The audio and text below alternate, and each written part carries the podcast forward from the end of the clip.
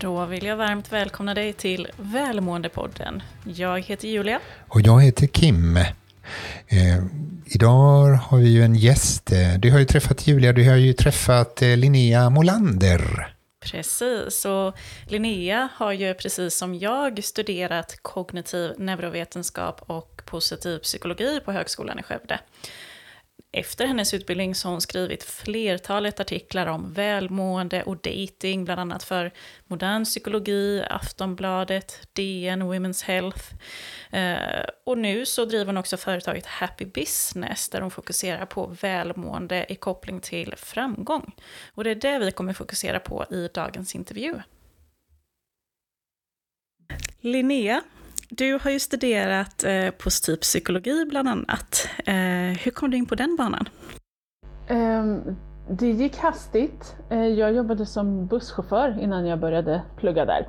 Och satt i bussen och var intellektuellt understimulerad och läste en massa böcker om välmående, hjärnan. Och liksom, det visade sig sen att en del av de böcker som jag liksom läste på rasterna i bussen, nöjesläste, var kurslitteratur. Liksom. Så när jag väl hittade utbildningen så kände jag bara ett så här fullt stort yes, det här är för mig, hit vill jag liksom, det här är vad jag vill göra.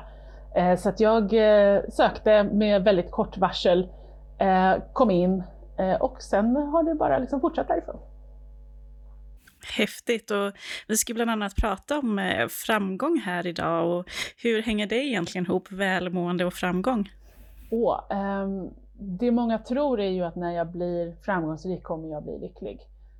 Det forskningen visar är att det är väldigt mycket lättare att bli framgångsrik om du är lycklig först. Och det är ju egentligen bara sunt förnuft. Alltså det är självklart, gör vi en bättre insats när vi älskar det vi gör. Det finns få saker som ger lika mycket driv, liksom fingertoppskänsla, sinne för detaljer, som när vi verkligen är helt uppslukade och engagerade i det vi gör och älskar det. Så att jag vill ju verkligen förespråka att vända på den här ekvationen och se till att du mår bra först och blir framgångsrik sen. Inte minst för att det också förebygger stressproblem och utbrändhet. Det hade ju varit fantastiskt om alla hade tänkt så. Men finns det inte framgångsrika människor som är olyckliga? Jo då, massor. Så kan man också göra. Jag tycker bara det är en dålig idé. Det är ett dyrt sätt att bli framgångsrik på. Och det ser också ut som att det inte är särskilt hållbart, just eftersom vi har en alltså ganska allvarlig problematik med stress, utbrändhet och människor som blir framgångsrika på pappret men mår väldigt dåligt, vilket är liksom sorgligt i sig, men ofta mår så pass dåligt att de bokstavligen kraschar, blir liksom uteblir från egentligen hela tillvaron i flera år, och det blir hjärntrötthet, hjärnskada, alltså allvarlig problematik. Så att det går absolut att bli framgångsrik genom att bara knuffa sig stenhårt framåt och pusha och forcera, men det är inte särskilt hållbart och det är inte särskilt trevligt. Hur har din framgångsresa sett ut? Alltså en viktig startpunkt för mig var när jag satt och pluggade till någon tenta under utbildningen. Och jag fick liksom inte in, det som stod på sidan i boken gick inte in i huvudet. Och då var jag inne i det här gamla paradigmet, men jag får pusha hårdare så att jag lär mig det här. Och sen, vänta nu, det jag bokstavligen sitter och läser på den här sidan är ju att hjärnan fungerar inte så. Vi kan inte ta in ny information när vi är liksom i ett sinnestillstånd som inte är optimerat för det. Så att jag minns att en vändpunkt för mig var att jag men om jag gör det som faktiskt står här i boken, att jag pausar pluggandet nu, ringde en kompis och gick och fikade med en vän och sen kom jag tillbaka och pluggade. Och efter den lyckoboostande fikan med en vän så gick det hur bra som helst att plugga. Och det här var ganska häpnadsväckande och mindblowing för mig. Jag hade inte varit med om det innan, att må bra först och prestera sen. Det var helt bakvänt. Men det var ju det hela utbildningen handlade om. Jag satt ju och läste den forskningen, och när jag började praktisera det själv så det går liksom inte att ifrågasätta att det här funkar mycket bättre och är mycket roligare. Varför skulle jag göra något annat? Så sen när jag hade pluggat färdigt och började driva företag och jobba efteråt så har jag alltid tillämpat lyckoforskningen som en grund i allt mitt företagande. Och det har många gånger blivit bakvänt gentemot vad jag lärt mig tidigare, gentemot vad andra gör. Men alltså det funkar så otroligt bra. Så man kan egentligen designa sitt drömliv. Men är det möjligt för alla att göra det? Inte bokstavligen alla. Men någonting blir knasigt om vi sitter här i Sverige och är så otroligt privilegierade. Vi är varma, friska, välutbildade, de flesta av oss. Och det jag tycker blir... Alltså det är ett sånt resursslöseri på ett mänskligt plan. Att vi som är liksom det bekvämaste landet i världen, med möjligheter som människor på planeten historiskt sett aldrig har haft. Att vi ska sitta här och bara, jag har alla möjligheter, men jag har ett tråkigt jobb, jag gillar inte riktigt mitt liv och jag liksom har lite ont i själen. Vilket slöseri. Så att nej, det finns absolut människor som saknar dessa privilegier, som har liksom utmaningar som är orättvisa, för det är orättvist att vara människa.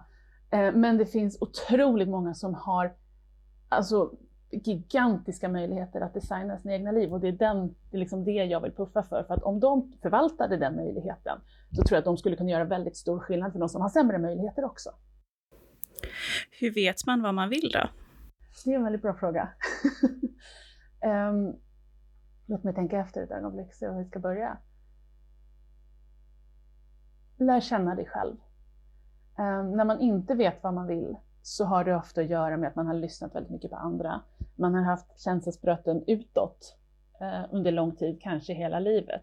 Vilket gör att man är väldigt medveten om vad man borde göra, hur normen ser ut, vad andra tycker, vilka förväntningar som finns på en. Men det är inte samma sak nödvändigtvis som vad du längtar efter, vad du vill och vad som är sant för dig. Så steg 1 är att bli nyfiken på vem är jag? Vad har jag för förutsättningar, för egenskaper, för styrkor? Och också att börja lägga märke till vad ger mig glädje, vad ger mig energi. Och det är något av det första jag pratar om när jag coachar människor som inte vet vad de vill. Vad tycker du skoj? Om vi inte pratar om så här, vad ska jag bli när jag blir stor, vad ska jag jobba med? Utan bara vad ger mig glädje och en känsla av tillfredsställelse och meningsfullhet. Och det kan låta som en lite så här fluffig, nästan så här naiv fråga. För att vi är så vana vid att så här, vad ger bäst löneförmåner, och vad är hög status, och vad är tryggt arbets... Liksom, var en trygg arbetsplats.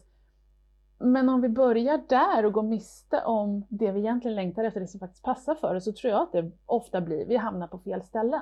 Så kan vi börja reflektera över, vem är jag? Vad tycker jag om? För återigen, när vi har de här privilegierna, har de här möjligheterna, att du måste faktiskt inte göra något om dagarna som du hatar.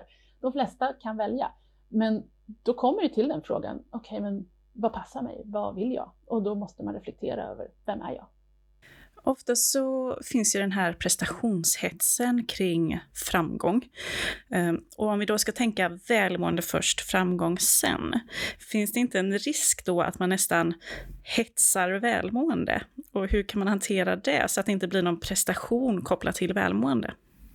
Och då är det ju inte välmående längre. Då är det ju hets och prestation, så då får man börja om från början. Den risken finns absolut, att om det enda du känner till är att prestera, och så läser du en bok om lycka och forskning och så börjar du prestera lycka istället, ja, men då får du kanske läsa boken en gång till och prova några gånger till, för att då har poletten inte riktigt ramlat ner, utan genuint välmående handlar ju om att du måste må bra. Det kan du inte göra om du piskar dig själv hårt hela tiden, och det är på många sätt ett paradigmskifte, men det jag märker är att när man väl bara fångar upp det och egentligen bara får tillåtelse att jaha, det är viktigt att jag har det bra. Jaha, kan jag prioritera det som ger njutning och glädje? Det har ingen sagt. Liksom. När människor väl börjar smaka på det, så är det de är rätt lätt övertygade i min erfarenhet. Att, jaha, kan man ha det så här? Okej, jag tror jag väljer det istället. Mm. Oftast när man pratar om framgång så är det många som ser den här framgångsrika egna företagaren eller en högt uppsatt vd på ett bolag. Men jag brukar oftast påminna människor att framgång, det beror ju på vad du själv vill. Framgång kan vara att du jobbar som undersköterska. Det kan vara att du satsar på din familj och så vidare. Så precis det här att hitta sig själv. Skulle du säga att du är framgångsrik? Ja, men inte i bemärkelsen att jag har gjort coola karriärgrejer. Jag är stolt över vem jag är. Alltså det arbete jag har gjort med mig själv tycker jag är jättemycket mer imponerande än de pengar jag har tjänat och saker jag har gjort. Jag skulle kalla mig framgångsrik i det avseendet att jag trivs väldigt bra med mitt liv. Och det är så jag alltså definierar framgång hos andra också. Även om, alltså jag ska inte lägga mig i deras definitioner av framgång, det har inte jag någon aning om. Men det som ger mig en dålig smak i munnen är att man ser människor som är framgångsrika på pappret. Och min första känsla är som att du är ju inte glad. Va? Eller liksom det här är ju inte framgång att bara ha en massa saker och status. Men du har döda ögon liksom.